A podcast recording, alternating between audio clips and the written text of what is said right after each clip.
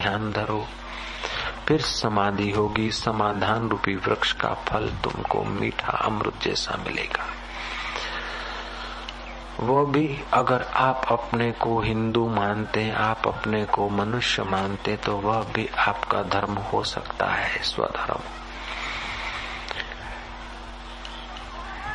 अगर मरुभूमि में भटक भटक के परिश्रम करके ही मरने की अपेक्षा।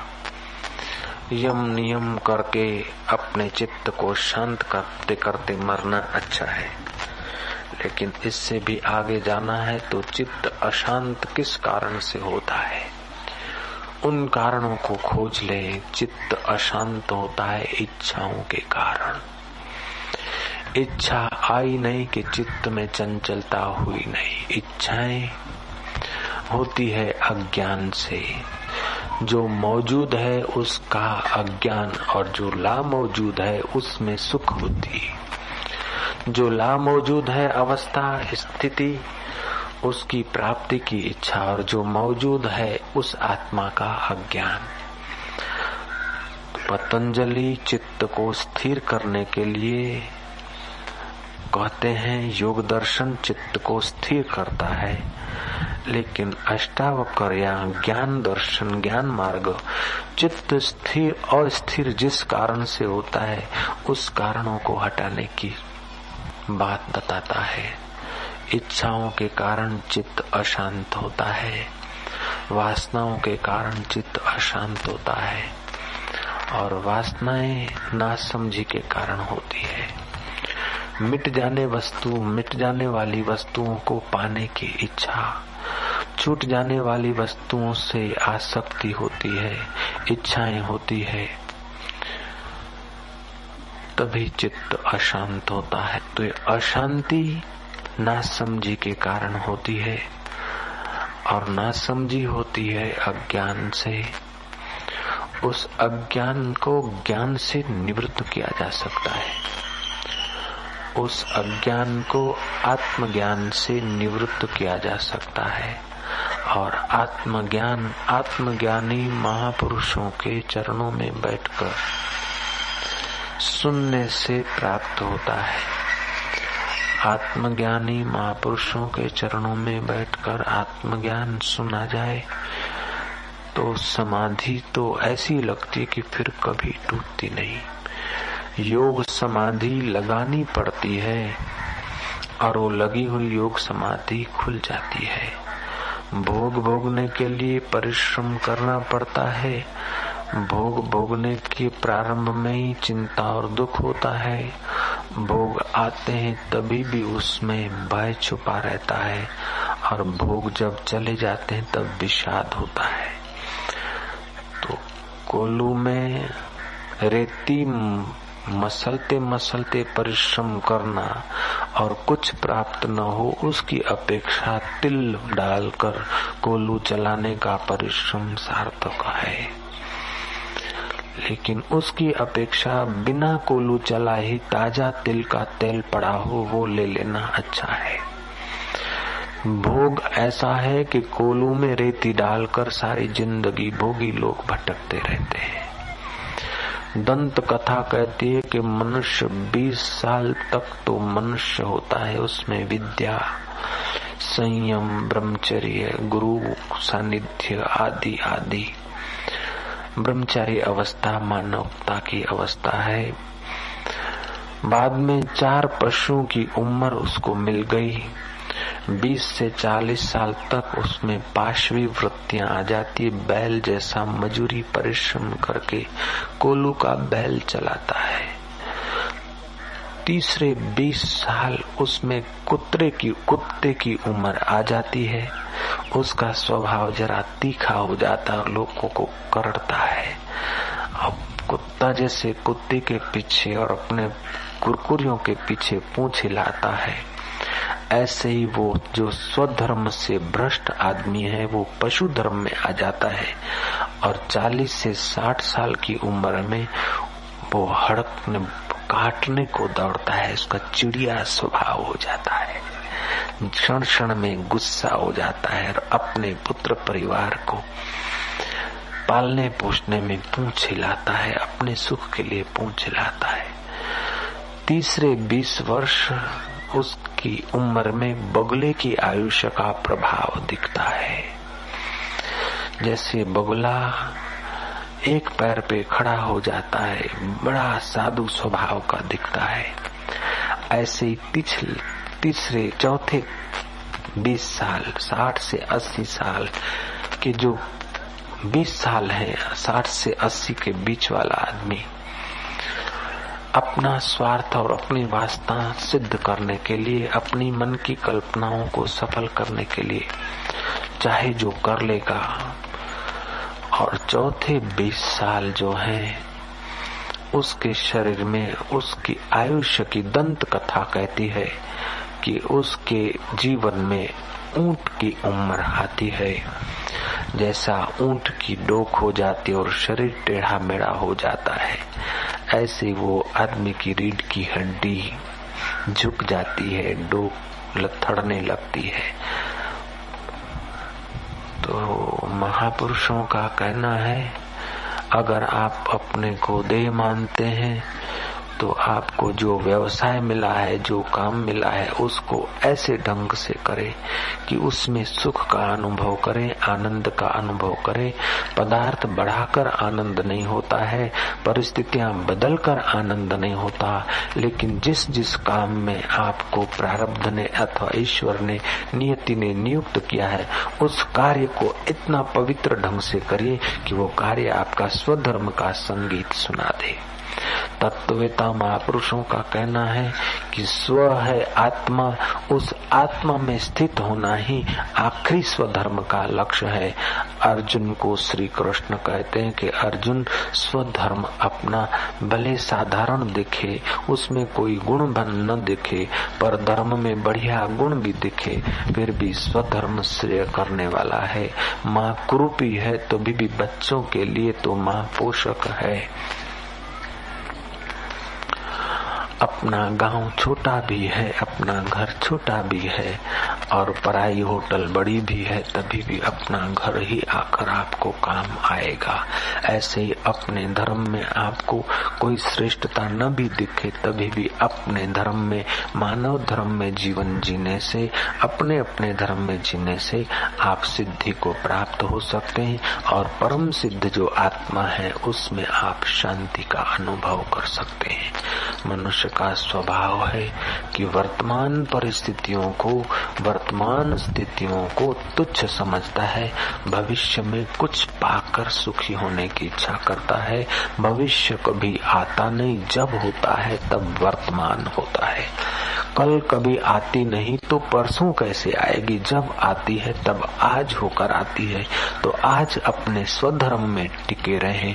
भूतकाल की कल्पनाओं को, भूतकाल की बीती हुई बातों को याद करके दुखी सुखी मत होइए, क्योंकि दुख आया वो चला गया, सुख आया वो चला गया। भविष्य में भी जो दुख आएगा वो चला जाएगा, सुख आएगा वो चला जाएगा। लेकिन जो भूतकाल में तुम्हारे साथ था भविष्य काल में तुम्हारे साथ रहेगा, वह परमात्मा चैतन्य सोहम स्वरूप अभी तुम्हारे साथ है। उसी में डटकर शरीर से व्यवहार करते हुए संसार को स्वप्न की नाई मानते हुए जो आदमी स्वधर्म पालन करता है, वो श्रेष्ठ है। वेद व्यास भगवान से धृतराष्ट्र ने पूछा कि मेरे सौ के सौ पुत्र मर गए और मैं अंधा हो गया हूँ। मैंने सुना है कि कर्मों के फल से ही आदमी को सुख दुख भोगना पड़ता है। मैंने ऐसा कैसा कर्म किया था कि सौ के सौ बेटे मर गए और बाप उसका दुख देखता है। भगवान वेद व्यास जी ज्ञानी भी थे, योगी भी थे और कर्म के सिद्धांत को भली भांति जानते थे। ऐसा कोई कर्म नहीं है कि कर्म के कर्ता को उसका फल न दे। आत्मज्ञान हो जाए तो आपको कर्ता बुद्धि नहीं होती है। इसलिए आप कर्म से निर्लिप्त हैं। जब तक आत्मज्ञान नहीं है तो हर कर्म कर्ता को फल दिए बिना नहीं नाश होता है। कर्म में फल देने की ताकत है, वो चाहे दिन को करो, चाहे रात को करो, चाहे पुण्य क्षेत्र में करो, चाहे पाप क्षेत्र में करो, लेकिन कर्म का फल देना इसका स्वभाव है। ये कलयुग नहीं, करजुग है, एक हाथ दे, एक हाथ ले। नेकी का बदला, नेक है, बदों को बदी देख ले। तू औरों का ये संसार नहीं, ये सागर की मझधार है। तू औरों का बेड़ा पार कर तो तेरा बेड़ा पार है। तू औरों में ईश्वर देख तो तुझ में भी लोग ईश्वर देखेंगे।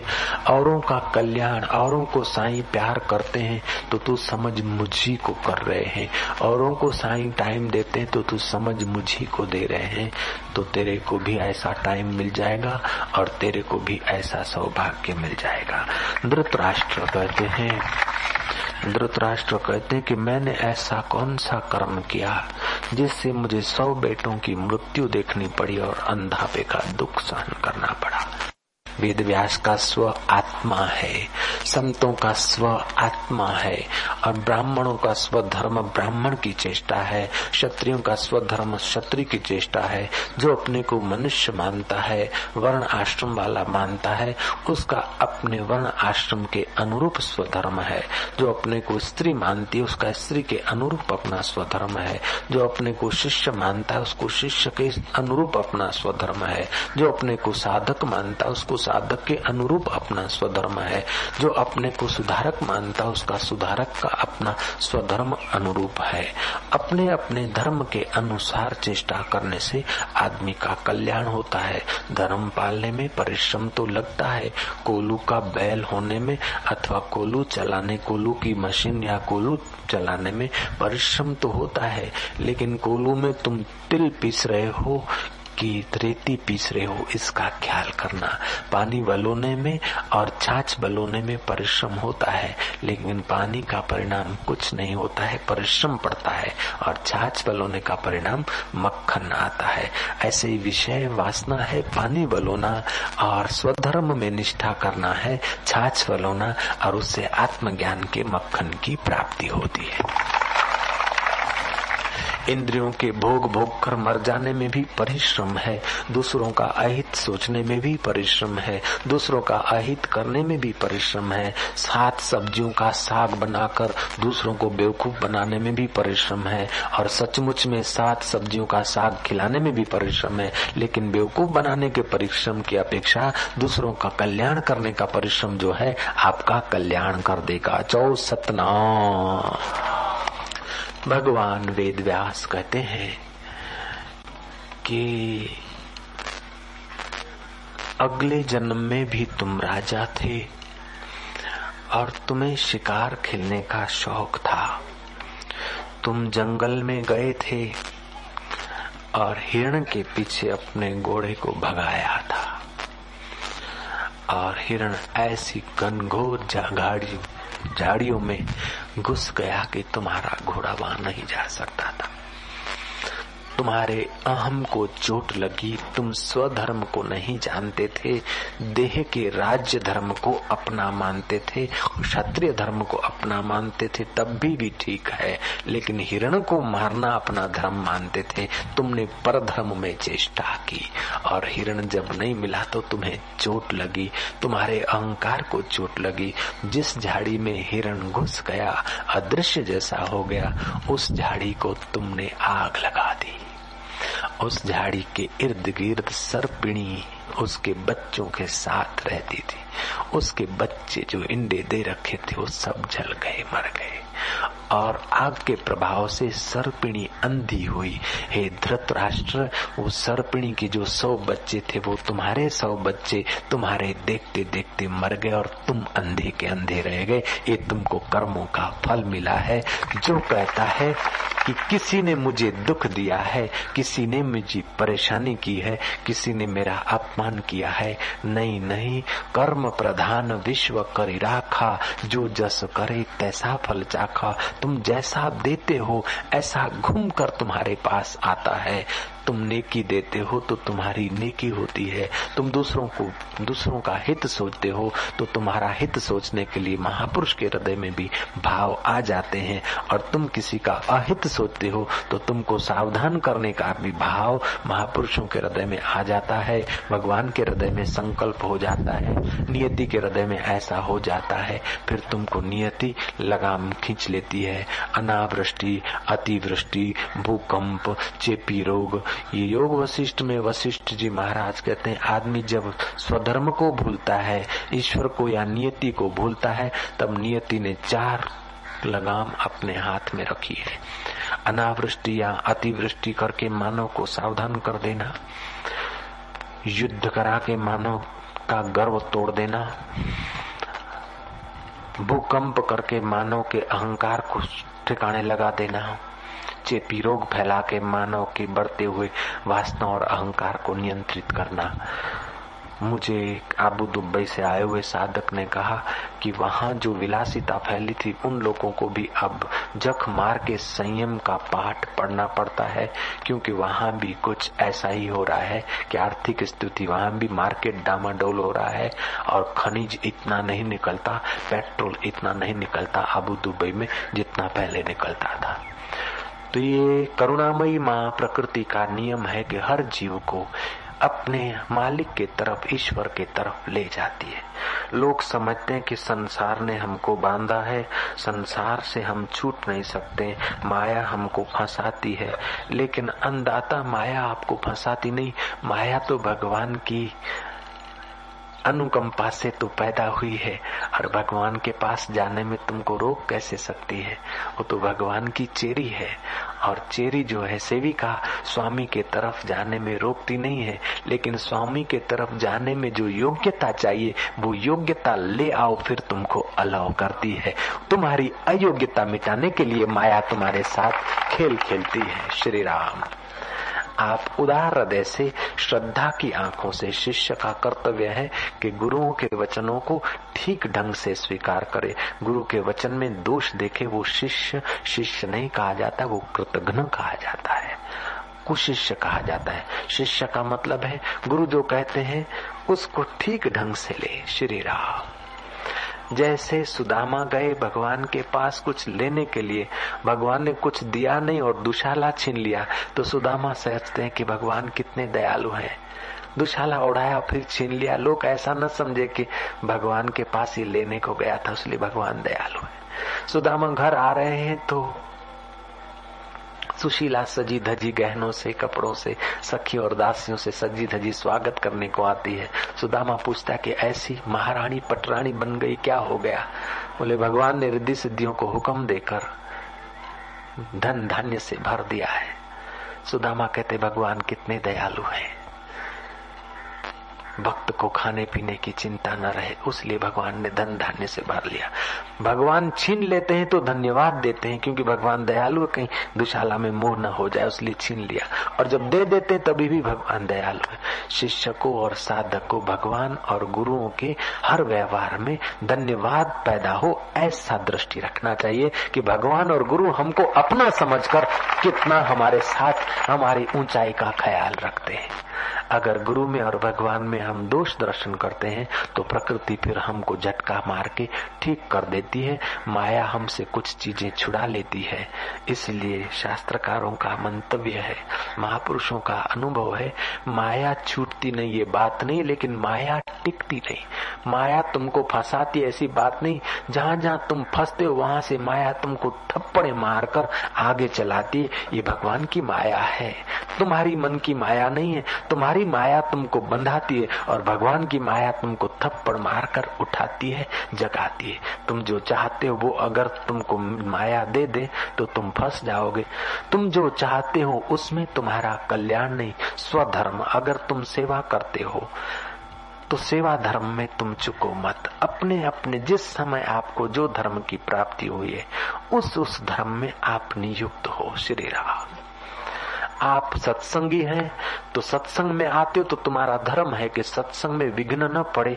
ऐसे ढंग से आना चाहिए, पीछे बैठ जाना चाहिए, क्योंकि सत्संगी का धर्म है कि दूसरों के सत्संग में विक्षेप न पड़े। श्री राम। दूसरे सत्संग सुन रहे हैं, एक तान होकर, और हम आगे निकल के आते हैं तो हम पाप करते हम स्वधर्म से गिर जाते सत्संगी का धर्म है कि जहाँ आए, पीछे बैठ जाए, क्योंकि दूसरे बैठे हुए पहले के सत्संगियों को विघ्न न पड़े, ये सत्संगी का धर्म है। ऐसे ही साधक का धर्म है, साधना में रहे। संत का धर्म है, अपने मन को परमात्मा में, अपनी वृत्तियों को परमात्मा में अंत करे और दूसरों की वृत्तियों को भी परमात्मा में अंत करा दे। ये संत का धर्म है। श्री राम भगवान श्री कृष्ण कहते हैं, श्रेयान स्वधर्मो विगुणा अपना धर्म श्रेष्ठ है।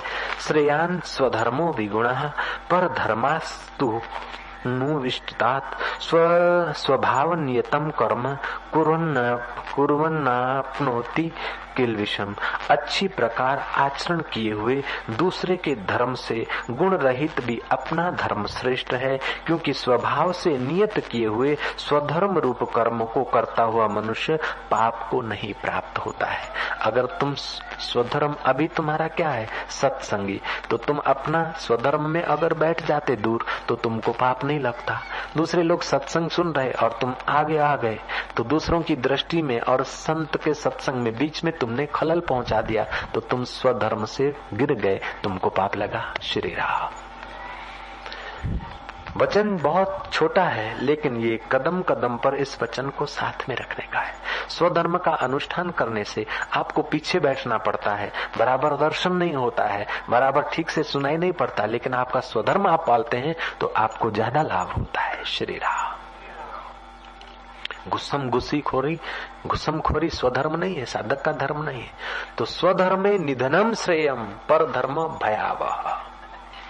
तो मनुष्य में प्रथम 20 साल मानवता के एक दंत कथा को फिर से दोहराता हूँ कि प्रथम 20 वर्ष हम में मनुष्यता होती है। आदि जब प्राणी सृष्टि हुई तो मनुष्य चला, बैल भी आ रहा था, कुत्ता भी आ रहा था। ऊँट भी आ रहा था, बगुला भी आ रहा था। उनसे पूछा कि तुम्हारी आयुष्य विधाता ने कितनी की? उन्होंने कहा, चालीस चालीस साल। मनुष्य सिर पीटने लगा कि मेरे केवल बीस साल उम्र।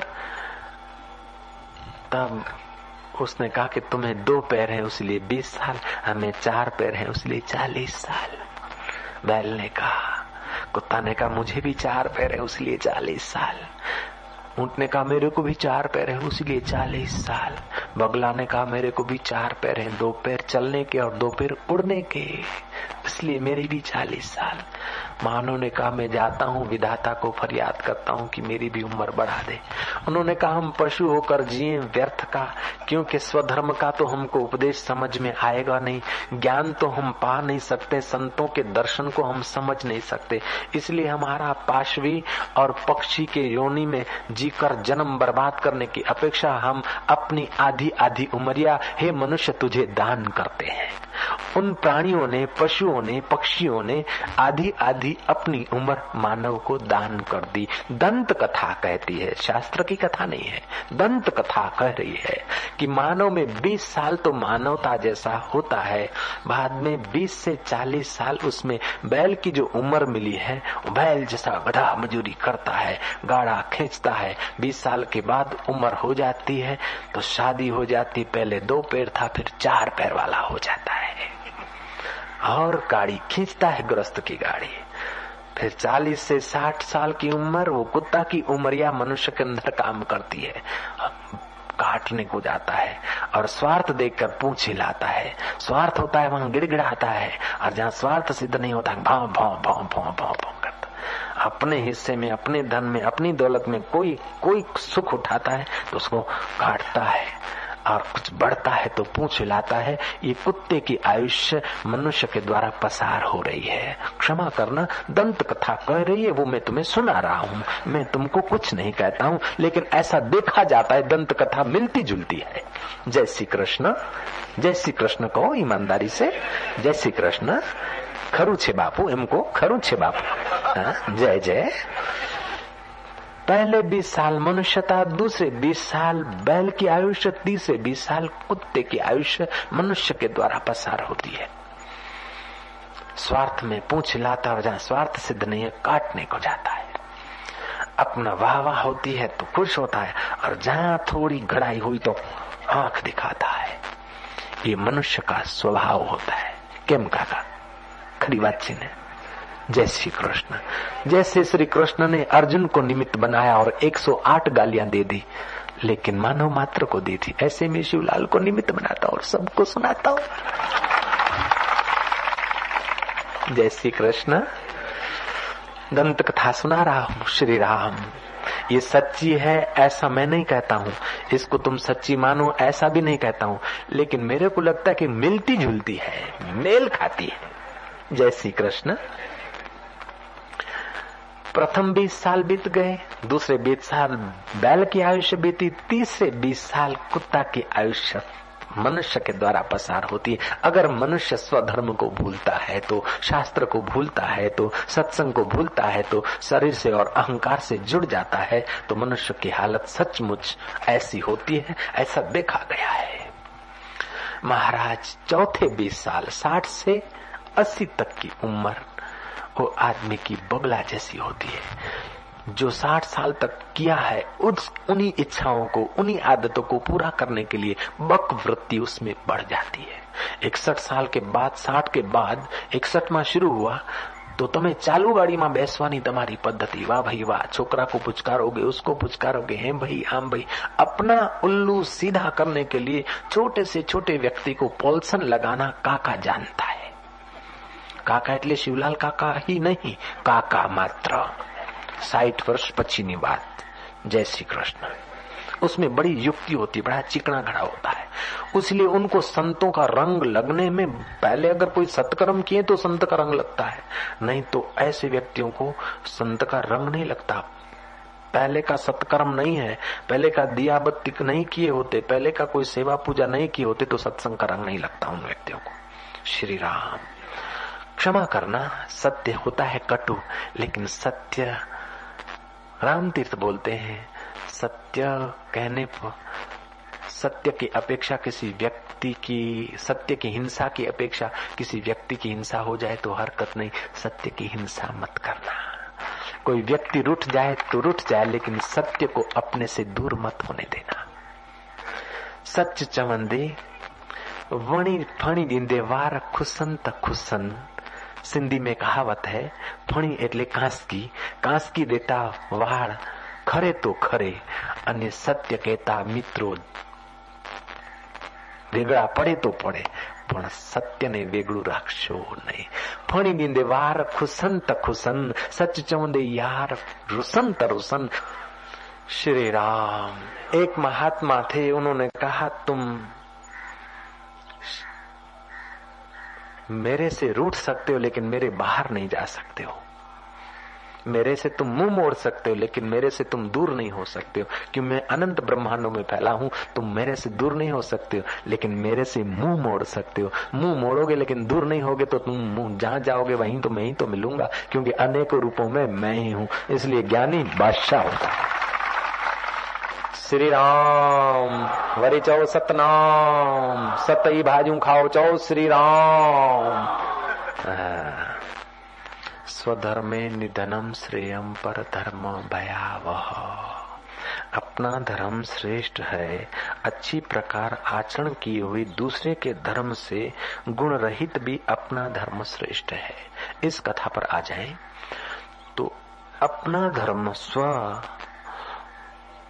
तो स्व दो प्रकार का होता है। एक तो जिसको तुम मैं मानते हो, वो स्व हो गया, क्षत्रिय धर्म।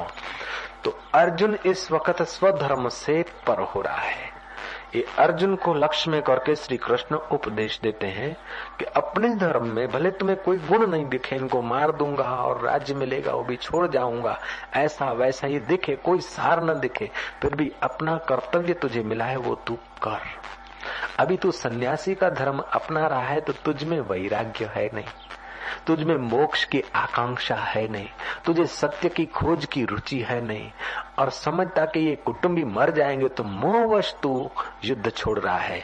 वैराग्य आ गया हो और ब्राह्मण वृत्ति आ गई हो, साधक वृत्ति आ गई हो तो तेरा धर्म है संन्यास लेना। लेकिन शास्त्र वृत्ति तेरे पास है तो संन्यास लेने के बाद भी तो साधना में तेरा मन जंगल में जाएगा तो साधना में मन नहीं लगेगा।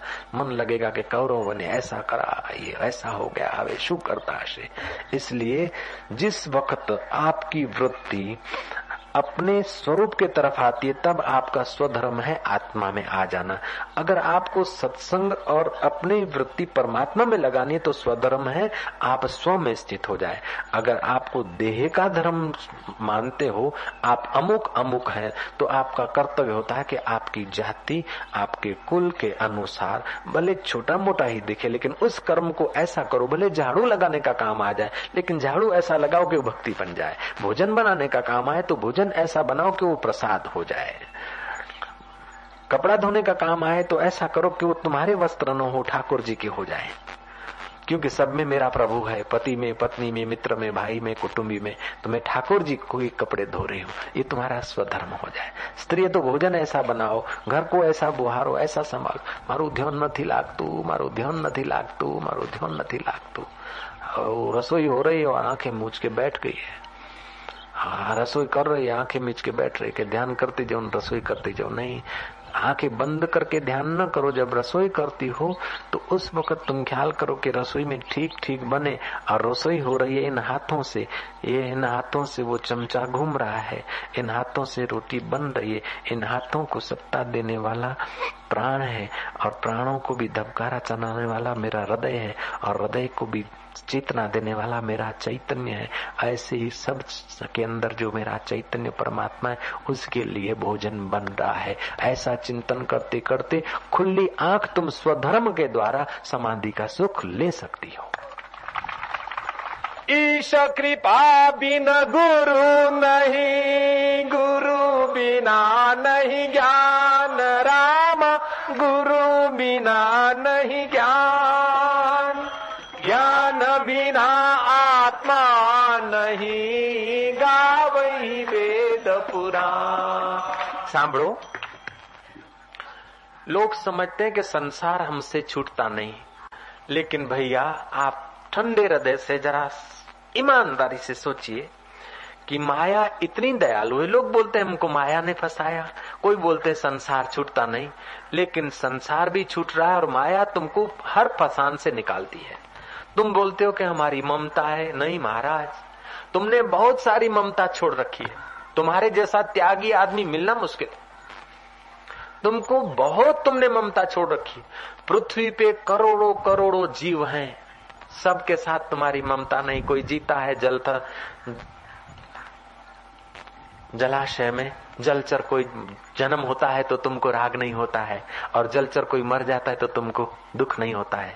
हा? तुम सम हो न? करोड़ों करोड़ों जलचर पैदा होते हैं, करोड़ों करोड़ों मरते हैं, करोड़ों करोड़ों शादी विवाह करते हैं, करोड़ों के करोड़ों के वहाँ बच्चों के प्रागट्य होता है, लेकिन तुम्हारे चित्त में समता है है कि नहीं? हाँ तो हाड़ो जरा करोड़ों करोड़ों जीवों से संसार में ही है ना ये जीव? तो करोड़ों करोड़ों जलचरों में कुछ भी हो जाए, आपके चित्त में समता है। ठीक है?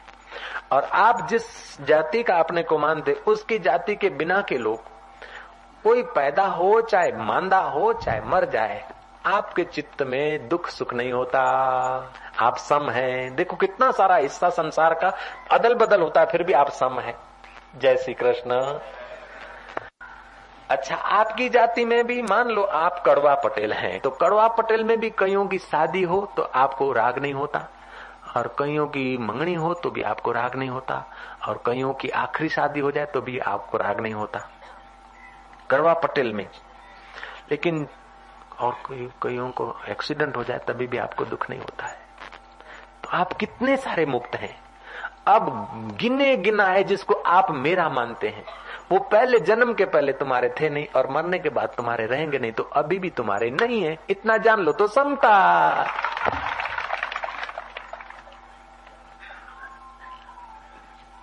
अरबों अरबों रुपए पैदा होते हैं। अरबों अरबों करोड़ों करोड़ों खरबों खरबों रुपए वस्तुएँ पैदा होती है और मिट जाती है। अमेरिका में कई चीज़ें निकलती है, कई खेत में बनता है और कई फिर इधर उधर हो जाता है। उनसे आपका राग भी नहीं दोष भी नहीं, आप सम है। ठीक है? और इतने राष्ट्र हैं, उनमें भी कुछ कुछ पैदा होता है, पेट्रोलियम निकलता है, नहीं निकलता है, फैल जाते कुएँ, करोड़ों रुपए का कहीं नुकसान होता है और कई कंपनियाँ करोड़ों कमा लेते हैं। तो इन रुपयों के नफे में और नुकसान में आपको राग द्वेष नहीं, आप सम है। ठीक है ना? हज़ारों करोड़ों कंपनियों में करोड़ों रुपए का फ़ायदा होता है, तभी भी आपको राग नहीं होता और करोड़ों अरबों खरबों का नुकसान होता है, तभी भी आपको द्वेष नहीं होता। भारत में भी कई कंपनियों को फ़ायदा होता है और नुकसान होता है, तभी भी आपको राग द्वेष नहीं होता है। और गुजरात में भी कई कंपनियों को फ़ायदा होता है, नुकसान होता है, तभी भी आपको राग द्वेष नहीं है। अहमदाबाद की कई दुकानों और कंपनियों में फ़ायदा और नुकसान होता है, तभी भी आपको राग द्वेष नहीं। अब जानी मानी केवल अपनी दुकान में फ़ायदा होता है तो राग होता है, और अपनी दुकान में नुकसान होता है तो द्वेष होता है। अब एक इतनी जरा सी तो मुक्ति बाकी इतने से तो मुक्त हो अन्नदाता। श्री राम। इतने इतने मसाले से तुम मुक्त हो, अब जरा सी में मुक्ति में तुम नवाणु करोड़, नवाणु लाख, नवाणु हज़ार, नौ सौ नवाणु पॉइंट नवाणु तो आप मुक्त हैं। अब एक ही पॉइंट केवल जिसको मेरा मान लिया, उससे मेरापन हटा दो। उस मेरापन को, उन चीज़ों को मेरा न मानकर, जो वास्तव में तुम्हारा है, सो हम उसको मेरा मान लो तो आप मुक्त हो गए। आप आशाराम हो गए। और जिन चीज़ों को तुम मेरा मानते और ममता ज़्यादा है, वे चीज़ तुमको धोखा ज़रूर देती है। जिस कुटुंबी को आप ज़्यादा स्नेह करते हैं, वो तुमको ज़रूर धोखा देगा, उससे आपको चोट पहुंचेगी। अगर जिस वस्तु में आपकी प्रीति अधिक है, कुदरत उसको खींच लेगी। आपकी वाहवाही में प्रीति अधिक है ना, आपका अपमान करवा देगी। वो दयालु, करुणामय माँ है। आपकी धन में प्रीति है ना तो आपको घाटा करा देगी। तो ये जो भी होता है, जिनमें ईश्वर के सिवाय आपने किसी व्यक्ति, किसी वस्तु, किसी परिस्थिति में प्रीति किया तो वहाँ से कभी न कभी संघर्ष होकर, बुरी तरह आपका अपमान होकर, कुदरत आपको ठीक जगह पर ठोकर मार देगी। ये मैंने देखा है, सुना है, समझा है, महसूस भी किया है। श्री राम। जो टाइम ईश्वर के लिए देना चाहिए, जो टाइम तत्व विचार के लिए देना चाहिए, वो टाइम जिन शिष्यों को दिया, उन शिष्यों ने मेरे को अनुभव करा दिया कि गुरुदेव, हम गद्दार हो सकते हैं इतने, श्री राम। उनका कसूर नहीं, कसूर मेरा है कि जो टाइम समाधि में देना चाहिए, ईश्वर के लिए देना चाहिए, वो टाइम उन लोगों को दे दिया, उन लोगों ने मेरे को अनुभव करा दिया।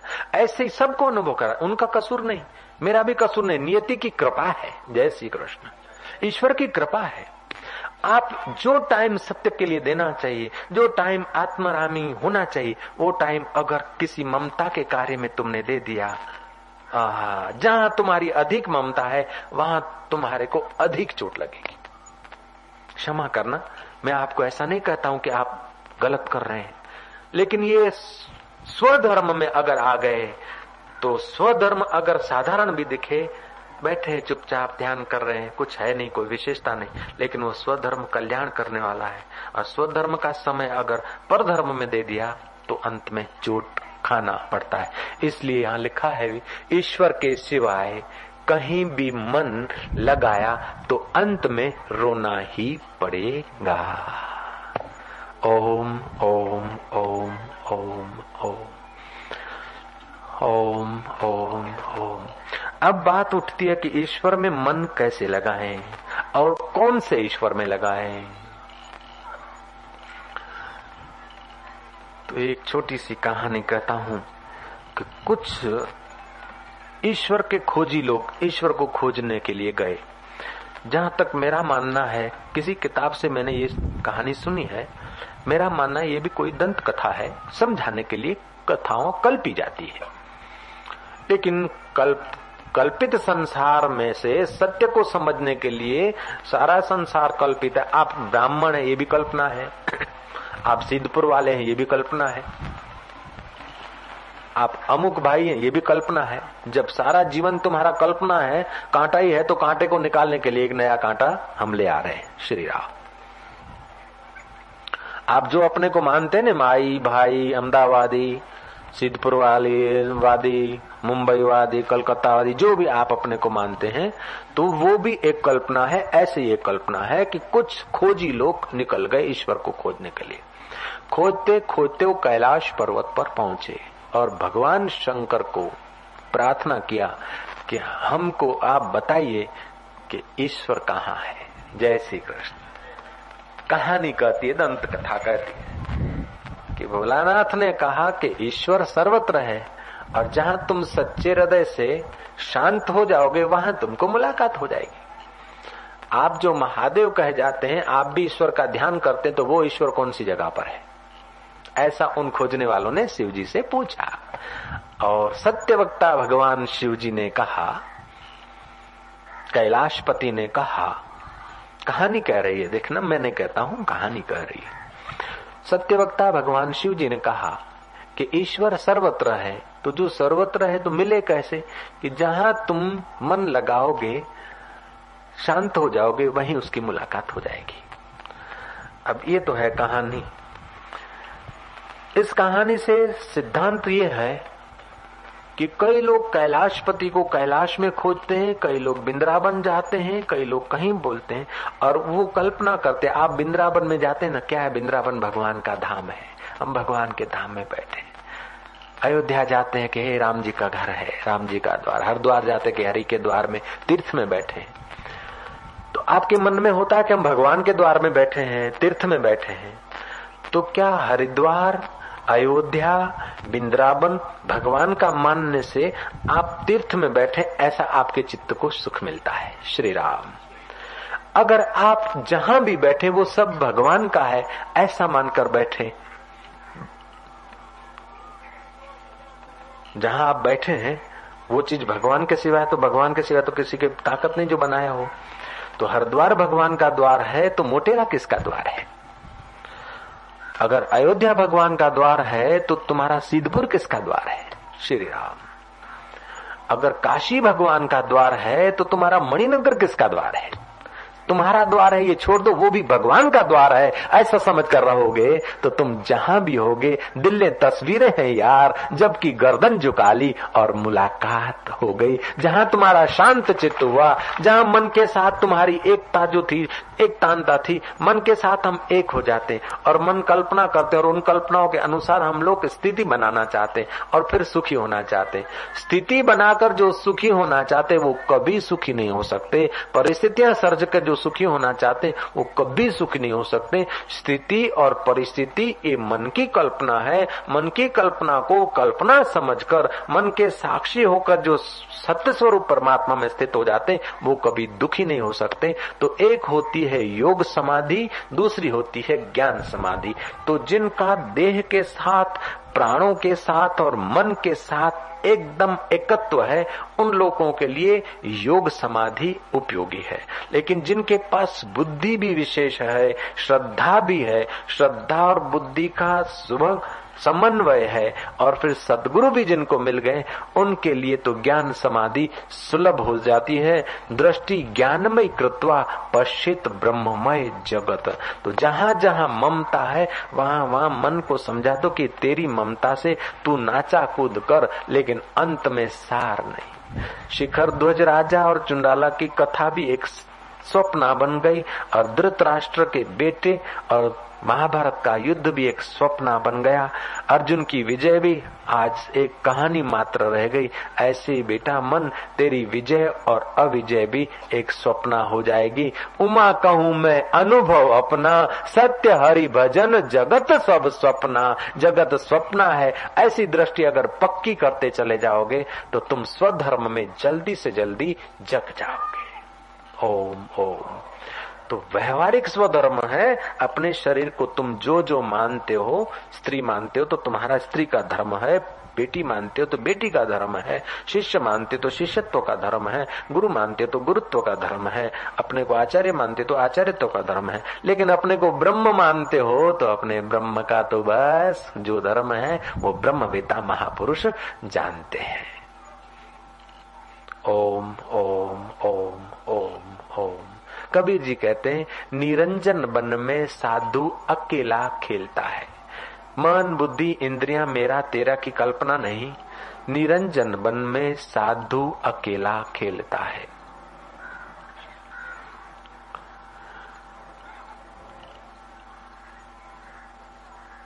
अंजन माना इंद्रिया, जहाँ इंद्रिया की पहुँच नहीं है इंद्रियाँ हमेशा नश्वर को देखेगी, शाश्वत को इंद्रियाँ नहीं देख सकती है। हम गलती यहाँ खाते हैं, साक्षात्कार, सदा साक्षात्कार है। सदा आनंद स्वरूप ईश्वर हमारे साथ और मुलाकात नहीं होती, उसका कारण कि जो जिन साधनों से नश्वर देखा जाता है, उन्हीं साधनों से हम शाश्वत को देखना चाहते हैं।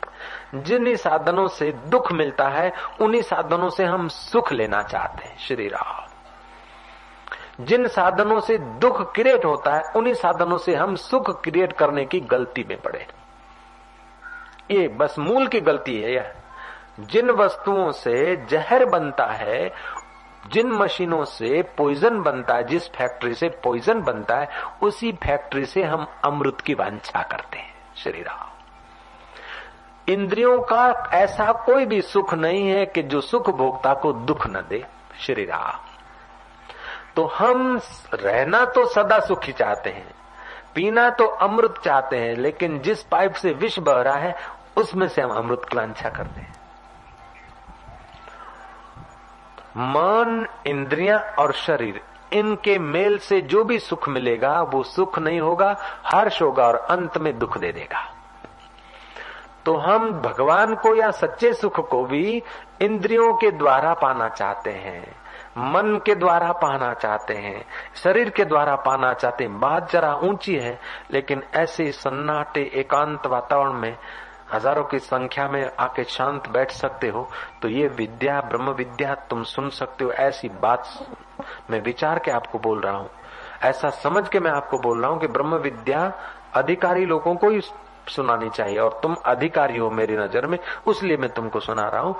कि हम थोड़ी सी गलती अगर निकाल दें तो हज़ार वर्ष तप करने वाले व्यक्ति को जो जंगलों में नहीं मिल सकता है, वो आपको घर बैठे मिल सकता है। हज़ारों वर्ष के उपवास करने वाले व्यक्ति को जो आनंद प्राप्त नहीं हो सकता है, वो आपको प्राप्त हो सकता है। हज़ारों जन्म के कर्म कांड आपको जो चीज़ नहीं दे सकते हैं, वो चीज़ आप हँसते हँसते पा सकते हैं। और वो केवल ये है कि मन की कल्पनाओं के अनुसार सुखी होने की इच्छा छोड़ दें, एक बात।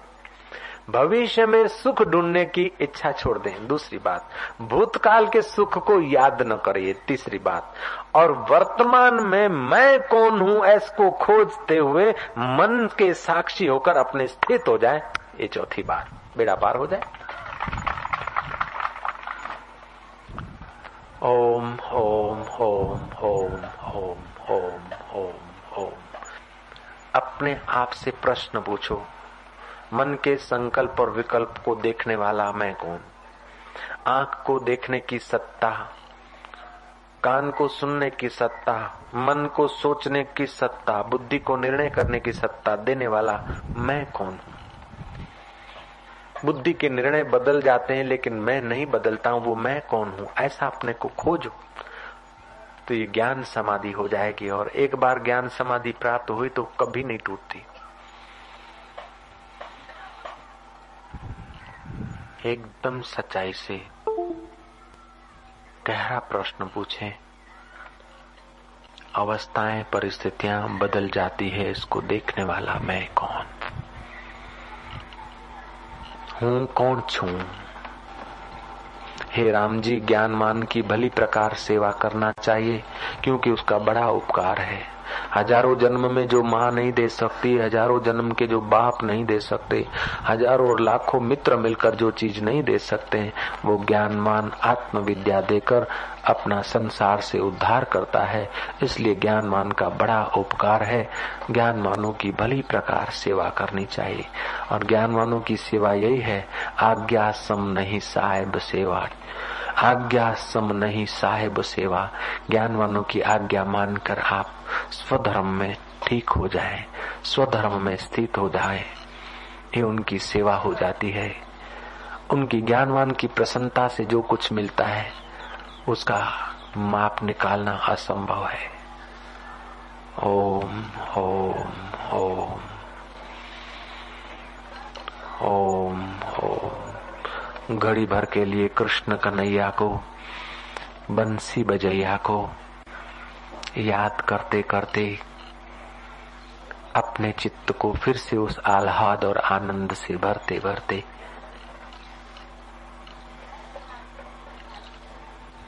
डूबते जाए।